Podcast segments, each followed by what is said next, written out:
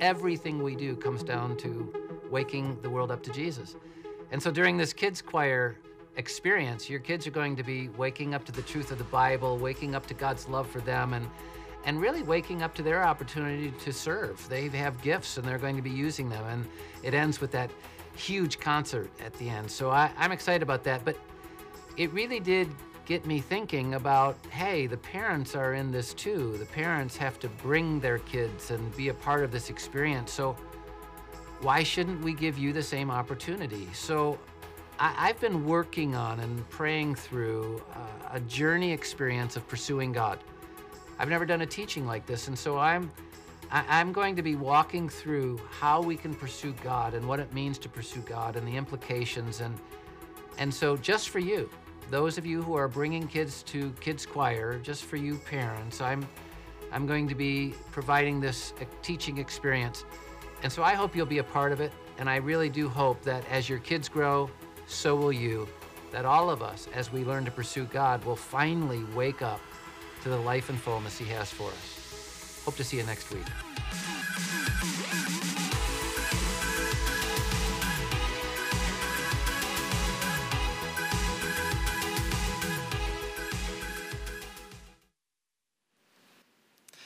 Well, good morning, Northridge. Ah, thank you. What an honor it is to be with you guys today. My name is Chris Crutchley, and I am the campus pastor at our Brighton campus. For those of you who are here for your first time, we are one church in four locations. So, Grosse Ile, Saline, Brighton, good morning, welcome. Thanks for being with us. Thanks for joining us. And, and for all of those watching online, man, what an honor it is to have you joining us. Uh, just last week, I was looking at our online presence and watching people post comments as they were watching from other countries. And so, man, what an honor it is to have you here. In fact, at a service previous to this one, my wife actually sent me a text. This is kind of funny. Uh, that my two year old daughter was watching me online this morning, and she was very frustrated that I wasn't responding to her as I was teaching. And so, welcome to a FaceTime culture. But man, really, if you are online, thanks for being here. Thanks for being with us. So, today's message that I would like to bring to you has been writing itself over the last 18 months. And by no means is it finished, but I do want to share with you where I've been and where God has brought me here today. And so, I, just for a few minutes, if you just oblige. Uh, so, uh, 18 months ago, it was an August summer day in Atlanta, Georgia. Uh, we were outside playing in our backyard. My kids are playing on their, uh, on their, uh, what are those things called they play on? Play sets. Thank you. No, it's gonna be a fun service on their on their play set. They were swinging, and I, I got a text from my dad that was just a, hey, want to give you an update. Your cousin, my mom's niece, has been admitted to the hospital. You know, just begin praying for her. They're not sure what's going on. So, you know, of course, hey, we're praying. Keep us posted is my response. And so the day goes on, you know, hours pass, and we, and we get another text, hey, um, things aren't looking good. A test revealed that she has a, a brain tumor and, and the doctors are, uh, are, you know, they're advising to do surgery immediately. And so they're heading to surgery. Oh, okay, wow. I'm praying, keep us posted. And so the next morning, we hear that she's out of surgery. Um, they immediately send her to rehabilitation because through the surgery, she's lost some of the ability to speak, uh, maybe walk. Some motor functions have been lost in this. And they've sent the tumor off for a biopsy, and we'll know in a couple of days uh, what was going on, what you know, is this cancer? And so she goes immediately into rehabilitation, and two days pass, and we get the news that no one wants to hear. Uh, this tumor is actually cancerous, but not only is it cancer, it's, it's the worst form of brain cancer you can have. And the doctors immediately tell the family, you've got six months. I remember, like, this is all happening through text conversation with my dad updating me. I remember thinking, okay, like, you know, God, what are you doing? Like, what's happening? I mean, my cousin has a young family. She had two young girls at the time. And I just remember thinking, okay, all right, God, what are you doing? Um, but our season in that moment wasn't over. You see, my wife and I, four months later, um, would begin to walk through a very similar road that we did in August when my mother in law um, would actually lose the battle to ovarian cancer. Uh, you, you, know, when you live through these moments, you're thinking, gosh, what do I do? Like, God, what are you doing? And it was in these few months that passed that I began to realize something about myself And what I realize is that I genuinely hate suffering.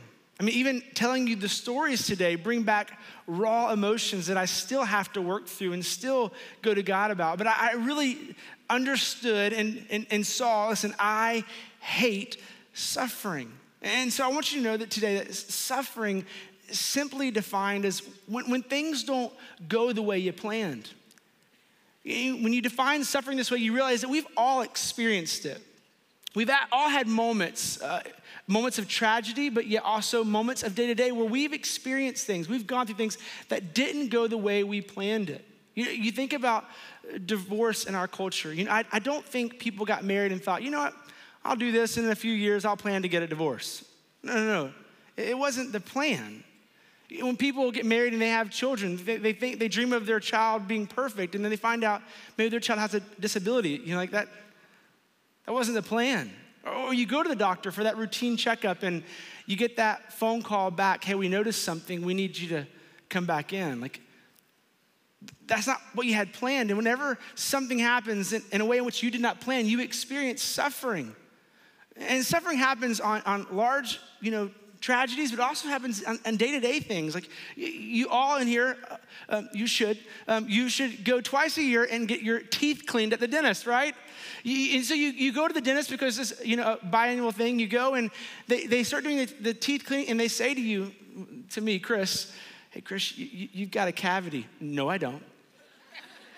No, you're mistaking. I brush my teeth twice a day and I floss sometimes. Um, no, you actually have a cavity. You need to have it filled. So, you know, like we've all experienced, well, not all of us, some of you guys have perfect teeth. Um, but some of us have experienced having to go back and get a cavity filled. And you know, some of us have gone into the cavity filled and they're like, hey, you know what? The cavity is actually deeper than we thought. You're gonna need a root canal and that's gonna cost you $2,000. Whoa, whoa, whoa, whoa. I, that wasn't the plan. You know, I was just getting my teeth cleaned. I didn't need a root canal, right? When, things don't go the way we planned, we experience suffering. Uh, everyone in here, I, I think, most of us got here today by a car. Most of us own cars, and, and for a second, think about this. You get that coupon in the mail. It's like 19.99 oil change, which is like the greatest deal in the world, right? And imagine for me, you know, some of us have gone in to get that 19.99 oil change. Um, just, you know, we're there for the deal, and someone walks up and says, "Hey, we we're doing your oil change, and we realize you have an oil leak, and it needs to be repaired, and it's going to cost you, you know, thousand dollars." Like, wait, wait, wait, wait. That was not what I had planned you know, when Jamie and I were moving here to Michigan, we tried our best to plan out everything. We wanted to make sure that everything went according to plan so that we didn't have to experience any suffering. We didn't plan everything, so we moved into our house and uh, we love our home in Brighton. But after about a week, we began to realize our water just, it just tastes funny. Something's not right. We, we love sweet tea and our water was making our sweet tea taste really funky. Like something is not right with it. And so we told some of our friends, they're like, hey, you know, you should call some companies They'll come out and test your water. And so we did just that, called a few companies. And they all acknowledged, they all agreed that, hey, the problem you have is that your water softener is too small for your family okay, like, well, what's a water softener? You know, it's like, well, this thing that adds salt to your water so you don't have hard water. Like, oh, this is great. I'm learning a whole bunch when I move here. And he's like, hey, listen, your water softener is built for a family of two to three, and you have like 27. Um, not really, but my kids take baths, which is like hundreds of gallons of water, and they splash it everywhere. But he said, hey, listen, your water softener is it's not recycling often enough, and you just need a bigger water softener so you have more softened water. And that's gonna cost you a, a, a good bit of money. And I remember thinking, you know, I didn't, I didn't plan for that. And whenever I experience suffering, my, my first response is to see if there's a, a, quick fix. Is there a way that I can avoid the suffering? Can I, can I, you know, like push over the side? Can I do something to alleviate me having to suffer? So I, I immediately go to that drawer everyone has in their house. It's that junk drawer that has like duct tape and scissors and matches, you know, all the things you need to fix something temporarily. You know, I'm like, so is there anything in this drawer that I could, you know, possibly just do a quick fix on my water softener? And unfortunately, there wasn't. So I turned to my last resort, Google, you know, because Google knows all things. So I, I log on to Google and I search my water softener, and sure enough, I find there is a, a way that I can avoid the suffering. I can avoid replacing my water softener. See, I can go into the settings of my water softener and I can change it to recycle every day, not when it's empty. So therefore, I never run out of softened water. I'm like, this is genius. Like, I'm brilliant. I feel like a mad scientist. I've fixed something, you know? And so I go into my water softener and I do just that. I fix the settings, and now it softens water or recycles every night so that all day long we have soft water, which tastes much better. But there's a problem. Because it's recycling every night, it's, it's flushing out more water, which caused a backup in the drain that's in the drop ceiling of my basement. And so the next morning, I'm going down to check on my, my new found freedom of not having to replace my water softener to step into a puddle of water. And I'm like, no, you know what happened? It's busted through a ceiling tile and it's soaked everything. And, and see, in my effort to avoid suffering, I just created more suffering. And so there's a truth that I want to teach you guys today that's been kind of eh, becoming true more and more every day of my life. And this is the truth that suffering is to be expected in our life, and it has a purpose. Suffering is to be expected in our life, and it has a purpose. You know, all throughout the Bible, we hear stories of people who suffered. And I want to look at uh, some New Testament quick sh- um, snapshots of seeing people actually are told to expect suffering. If you would, uh, we're going to read in James chapter 1, verses 2 through 4, and it says this It says, Consider it pure joy, my brothers and sisters, whenever you face trials of many kinds. Did you catch it? He says, whenever, not, not if. He doesn't say, consider it joy if you face trials. He says, when you face trials because you know that the testing of your faith produces perseverance. Let perseverance finish its work so that you may be mature and complete and not lacking anything. And man, we love the last part of that verse. We really, we really do. Like, I want to be mature and complete and not lacking anything. But the problem is, is that for a lot of us in the room, we try to avoid suffering at all costs. We don't let it finish its work. So we actually never see the end or the conclusion of what suffering has for our life. But nonetheless, James says we are to expect it whenever it comes. Uh, in John 16 33, it says this Jesus is speaking. In this world, you will have. Good morning, Northridge. In this world, you will have. You have trouble. Jesus says it's going to come, it's going to happen. In this world, you will experience, you will have moments where things you didn't plan to happen happen. No matter how much effort you put into the planning, it will go differently than expected. It won't happen the way you planned. You will have moments of trouble. But man, it's so awesome when Jesus speaks. He, he not only tells you that you will have trouble, but he brings it up with hope and he says, um, But Take heart, I have overcome the world. And in John 10 10, it says this The thief comes only to steal, kill, and destroy. And when we read that verse, it's like, really? Like, I don't know about you, but when I see that, I'm like, that's, that's not good news. Like, the thief comes only to steal, kill, and destroy. There's someone out there, there is an enemy who is opposed all things good in my life, and he wants nothing but to steal, kill, and destroy. That's, that's a hard truth to take in. But yet Jesus finishes that verse that is there is a enemy who wants to steal, kill, and destroy, but I have come that you may have life and life to the full. He brings in hope. You know, there's a story told in Matthew 7 of these two men. And these two men build a home. And they both individually build it. One is wise and builds his house upon the rocks, and one is foolish and builds his house on the sand. And as the story unfolds, a storm comes um, a, a pretty massive storm, enough to where the house on the stand is devoured, it's, it's eradicated, it's erased, it, it falls to the ground. And the story continues, but the wise man whose house was built on the rock, it, it stands. And we always teach a lesson in this, this story that, hey, it's good to be obedient and make wise choices, which is totally true. But the truth that this story also reveals is that both men had to endure the storm. See, suffering is to be expected. But not only is it supposed to be expected, we need to realize that it has a purpose for our life. In the Old Testament, the last book, there's a story uh, told by a prophet. Um, his name is Malachi, and Malachi is talking to the nation of Israel, um, and he's, he's bringing them good news because they've experienced some bad news recently. See, these people, the nation of Israel, have been long awaited the arrival of Jesus, the Messiah. They've been awaiting their king to come.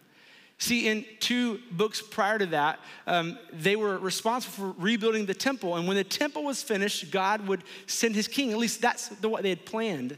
Their plan was that when we finished the temple, God would send the king, and there would be no more suffering for us as a people. We would be under the rule and reign of this chosen king by God, and all other nations would now surrender to us. We would be the power, and this is what they long for. So when Malachi shows up, he brings them some really good news, and he says this in Malachi 3, um, verse 1. He says, I will send my messenger who will prepare the way before me. Then suddenly, the Lord who you're seeking will come to his temple. This messenger of the covenant, whom you desire, will come, says the Lord Almighty. Like he gives them some good news. He tells them that this guy by the name of John the Baptist will come as a messenger. He'll prepare the way, and then he will send the one they've been waiting for, the king, who's going to come and satisfy and eradicate all of their suffering. They're being told some really good news. And then Malachi, with one word, changes everything. With one word, he erases everything he said before this point. Look at verse 2. He says, But I hate this word. It ruins all things good. Uh, you know, every time I finish teaching, I go to my wife, who's my um, my realist. She's honest. She tells me the truth. She's genuine. And I ask the question, How did I do? How did I teach? Was it good? What do you think? Yeah, yeah, it was good, but no, no, you can't say the word but because it erases everything that was good up until this moment. You can't do that. You know, like when you say this word, I forget the good part, and now I'm only focused on the bad part. But changes everything. I mean, for you and your household, maybe this happens. My wife loves Pinterest, and she loves to find really cool um, recipes that we've never had, and they're all amazing. But there's been an occasion sometimes where she'd make something, and you know, it was a little different. You know, it was a trial thing. She's like, well, "Did you like it?" Yeah, but oh nope, nope. Now I've made her mad. She's she's mad because the word "but" showed up. Well, you didn't like it. But changes everything. And so Malachi starts off with this word, but who can endure the day of his coming? Who can stand when he appears? For he will be like a refiner's fire or a launderer's soap. He will sit as a refiner and purifier of silver. He will purify the Levites and refine them like gold and silver. then the Lord will have men who will bring offerings in righteousness. He says in the very beginning that he asks this question like, who will be able to stand? Who will be able to endure? As if this king, this, this, this Messiah who's coming, is bringing with him pain and suffering. Can you imagine what their ears are hearing? Wait a second. You know, we got this all planned out, and that's not what we have planned. And Malachi continues. He's like, there, there's more. He's, he's coming as a refiner's fire. You know, 12 times in the Bible, God is referenced as a refiner's fire. And in the reference, the picture that's being painted is the refining process of gold. You know, when, when gold is found, it's usually clumped up in a mess of dirty stuff. It looks like just a dirty rock. And in fact, if you were to have a clump of unrefined gold in your front yard, you'd probably pick it up and throw it into the woods because you wouldn't see any value in it. It's like a, a dirty rock. But to the right eye, they know what they're doing. They take this dirty rock and they put it in a, a bowl and they heat it up to its molten state, which is around 1940 degrees. They heat up gold until it liquefies. And as it liquefies, all the impurities burn off or rise to the top and they clean the gold off. And next thing you know, you have pure gold. And this is the picture that he's painting for this nation that this king who is coming is coming as a refiner's fire. And just imagine, like, wait a second, that's not what we had planned.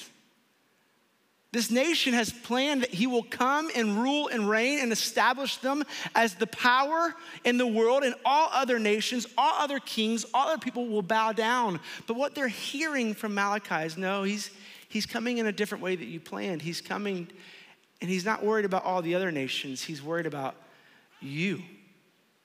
He's coming to refine you. And in their mind, they know what this means.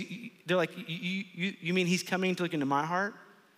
You know, refining means pressure and, and tension and heat and pain and maybe even suffering. He's coming to do that to us. Well, in, in, case they didn't get it, he gives a, a, second illustration. He says, you know, a launderer's soap. Some versions say a fuller's soap. And, and this illustration in this picture is when linen need to be, need to be made white, they would take a, a millstone and they would press a, a detergent, a soap that they've made, and they would scour cloth until it would be made white, like under pressure and force until it was pure. Oh, I can only imagine how they were responding. Well, wait, that's not how we planned it. We planned him to come and to solve our problems, not come and to look at our own. And I do believe that a lot of us in the room today, a lot of us here listening online at other campuses, I, I believe we can relate to how the Israelites must have felt. I just, I just want my plan to be the thing that we do. I just want my plan to work. It'll be simple and easy. Just do what I have planned, God. But what happens when He doesn't do it the way you planned? You know, I, I think back to my story I told you in the beginning. You know, my plan was that my mother in law would just be cured of cancer. You know, we were told six years ago when we found out, oh, we found it early. It was in the, you know, the, the simplest stage. We've got it. You're going to be good. And each year, it progressed. If it would just go as I planned, if it would just go the way we planned, she would still be here. My, cousin, if, if it would just go as planned, they would remove the tumor, she'd be fine, she'd be healed, and she'd still be the mother of her two daughters today and the wife of a husband, and that family would still be complete. If it would just go the way that we planned. You know, Malachi is working really hard to, to teach them something, to show them something that, listen, even though it's not going the way you planned, what you are getting is far better than the way you planned it. Did you hear that, church? Malachi is trying to teach them this. Even though you're not getting what you planned, what you are getting is far better than what you planned it to be. See, what they were getting was not just a king who would rule on earth and in a power. They were going to get Jesus, the Messiah, who came to seek and save that which was lost. He came to restore the broken heart. He came to refine and make his people new. He came to die in order that we might live. They were getting Jesus, not a earthly king, but Jesus, a, a heavenly king who would change the world for eternity. What they got was so much better than what they'd planned. See, when we know the truth that we should expect suffering and that it has a purpose, it forces our perspective to change. It forces us to see things differently. See, truth changes your perspective. Paul says it best in 2 Corinthians 4 He's working hard to change the perspective, and he's using this. This he says, "Therefore, we do not lose heart, though outwardly we are wasting away, yet inwardly we are being renewed day by day. For our light and momentary troubles are achieving for us an eternal glory that far outweighs them all." He's painting a, a picture between what is seen and, and versus what is unseen, or what is temporal versus what is eternal. And he says, what is seen is that you are outwardly, outwardly wasting away. But what is unseen is that you are being renewed day by day, and there's a difference. He says, outwardly, these are momentary troubles. But inwardly, something is being made new that has a far greater purpose in your life, an eternal purpose. And he, he wants them to know that, that truth changes your perspective. Stop looking to what is seen and, and start understanding and listening and looking into what is unseen. Think about it this way. Let's, let's pretend just for a second. So I have four young children. I pretend all the time in my house. Um, let's pretend that today we all, every single one in the person in this room, and you listening online, and all my other campuses, today we are gonna all make the decision that tomorrow morning we are gonna go to the gym together and work out. Woohoo! You sound excited. We're pretending. You can be excited. We're, we're not really doing this for real, we're pretending. And so we're gonna all go on Monday morning to the gym, and at this gym that we go to, it's leg day. Yeah, now you're even more excited. Yeah, so um, on leg day, we're gonna, we're gonna ride a bike for 30 minutes, a spin class. We're gonna do some squats and lunges, and we're gonna do a leg press. Now, I have no clue how these machines work, but we're gonna make it up for just a few minutes. I've been to a gym a few times. Okay, so we're gonna ride our bike, we're gonna do leg presses, uh, three sets of 200 pounds, and we're going to do squats and lunges, I don't know, a whole bunch of times. Now, when we leave the gym on Monday, here's the truth. From here down, it's gonna feel like a noodle. You know, you're gonna walk funny, you know, you're, you're, you're gonna be in a little bit of, you know, this is discomfort. But that discomfort will, will not compare at all to what you will face on Monday morning or Tuesday morning. On Tuesday morning, when you wake up, you will realize when you get out of bed that those legs that you thought were noodles are now sore and you're struggling to walk. In fact, getting off the toilet might be your hardest challenge for the day. Okay? Because because your legs are so sore. Now imagine with me for a moment that you did not know that, that muscle soreness was actually a good thing. It was your body recovering.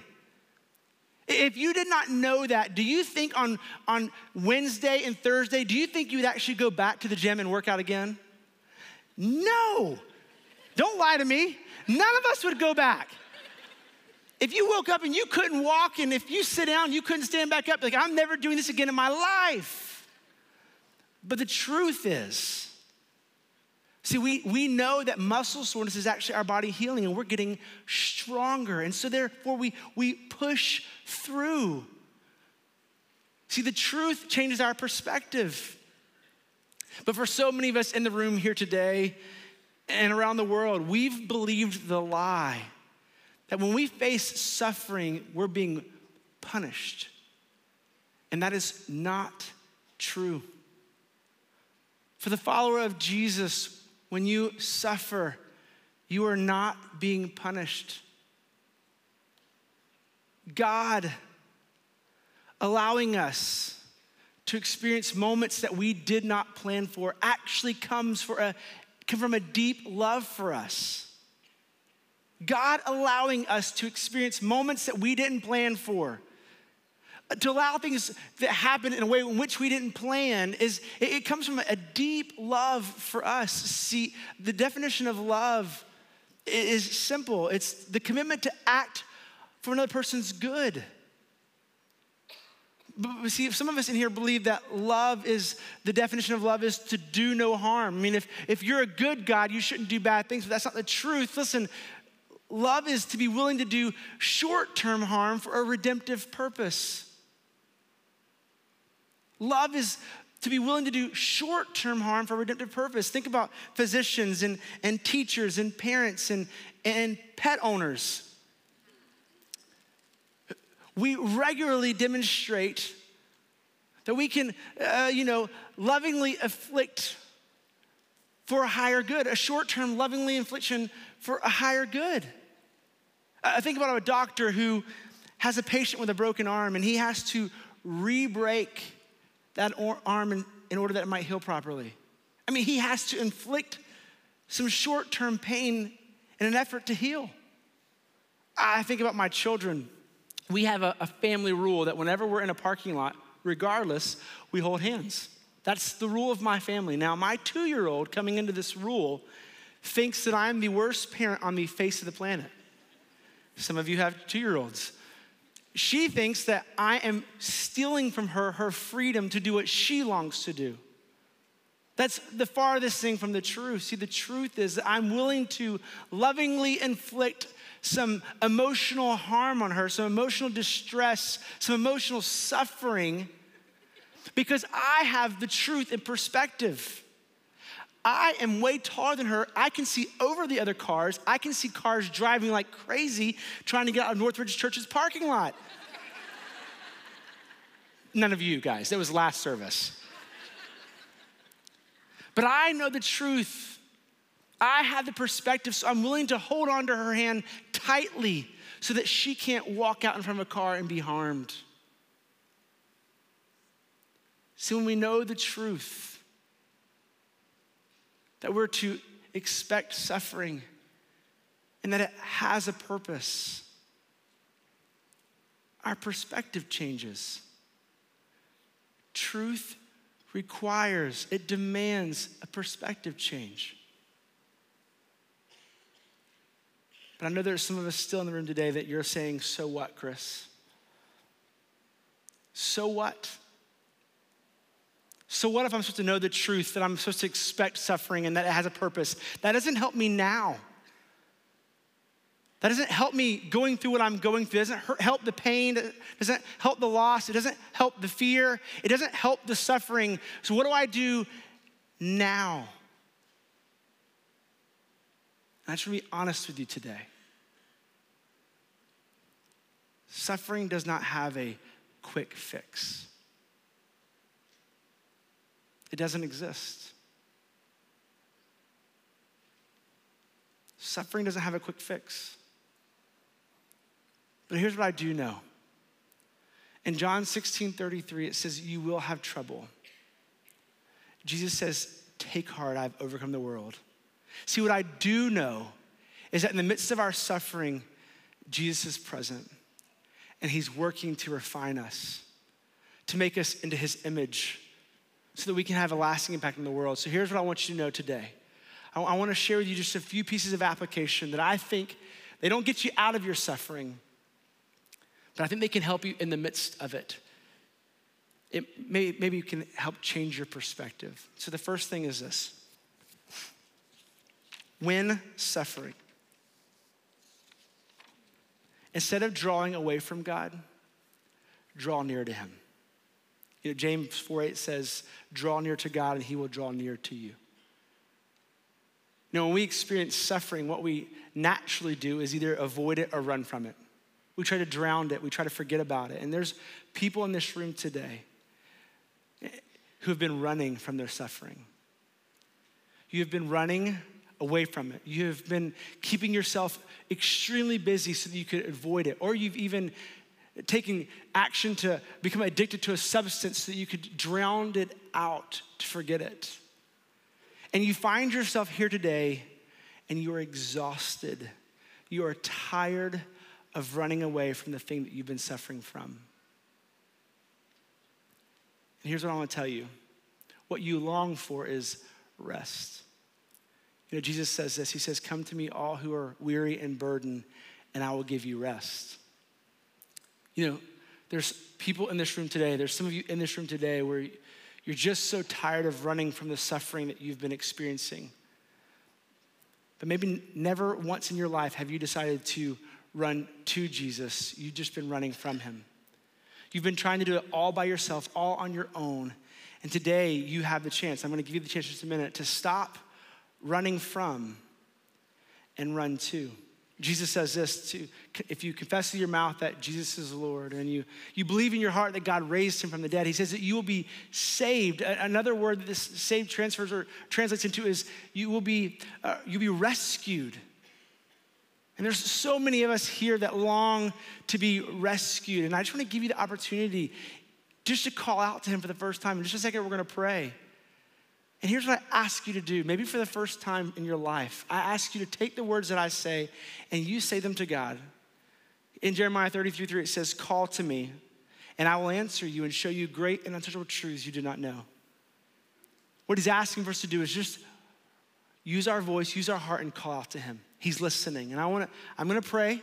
You're gonna take my words, make them your own, and I just want you to say what I say. I want you to say, hey, God, listen, I just, I'm tired of running. And I need your help. Online, you can do the same thing. So if you guys would bow your heads with me. Take these words and make them your own. Jesus, I'm tired of running. Jesus, I'm exhausted. I've been carrying this burden, this suffering all by myself, and I need help. Jesus, I'm confessing with my mouth that I've done it the wrong way, and I need you. Will you forgive me? Will you help carry this burden? Will you lead me in the way of everlasting? In Jesus' name I pray. Amen. Hey, so if you're with me here today at one of our campuses or even online, would you do me just one simple favor? If you prayed that prayer with me, would you let me know? Um, at our campuses, we give out a, a program, and in the back of the program, there's a Connect card. In the Connect card, you can simply just fill out some basic information. And the bottom of it says, today I, today I prayed to receive Christ in my life for the first time. Or I even renewed my commitment to Christ. If you would check the appropriate box and then just drop it off at any of our auditoriums in a box as you exit. And one of our team wants to, will follow up with you this week. And in fact, you'll get a letter from our senior pastor explaining some next steps and, and how we want to encourage you in your walk of following with Jesus, especially as maybe for the first time you've turned from what you've been experiencing and you turn to Jesus. If you're online today, simply click the next step button and it will do the same thing for you. It'll allow us to give you some information. You know, for some of you, listen, you've just tried to do it all by yourself. And by praying this prayer, you're now acknowledging, hey, Jesus, I want your help. And that's exactly as a church what we want to do. We want to help you not do this on your own. We want to help you run to Jesus who can give you rest and peace. And so, first thing was when suffering, instead of drawing away from God, draw near to him. The second thing is this when suffering, instead of pulling away from God's people, move closer to them. You know, Northridge Church is, is not meant to be a, a loosely bound association of functional Lone Rangers. Yeah, now, we're, we're meant to be a church who loves and cares for one another. You know, in Galatians 6 2, Paul says it this way He says that we are to carry each other's burdens and so fulfill the law of Christ. He wants us to, to work together, to, to lighten the load, that when we are experiencing suffering, when things aren't going the way we planned, that there are people around us that can help us through it. And that's what Northridge Church is, is meant to be. And that's why I love this place so much. Is because when, when you're suffering, we are the hands and feet. We are the church. We're meant to come and stand with you. When you're hurting, we're the, the people who are to, to come beside you and apply the bandage, bandages. When you feel alone and, and forgotten and defeated, we're the ones who come in and encourage and support and lift you up. That's the meaning of the church. That's what Northridge is all about. But you've got to take the first step. You've got to stop running from and run to. You know, at this church, we have probably one of the most incredible care teams I've ever seen. A staff of people who are uh, uh, equipped to deal with all types of suffering. Man, would you let us know if you are suffering so that our team can support you? That we can help you get into community, get into life with people, that your burden could be carried with other people, not just by yourself. In fact, maybe you're sitting here today and you're like, listen, what you're talking about, I need right now. You know, at the end of this service, we'll have a prayer team down front, at the front of this, right here in front of the stage.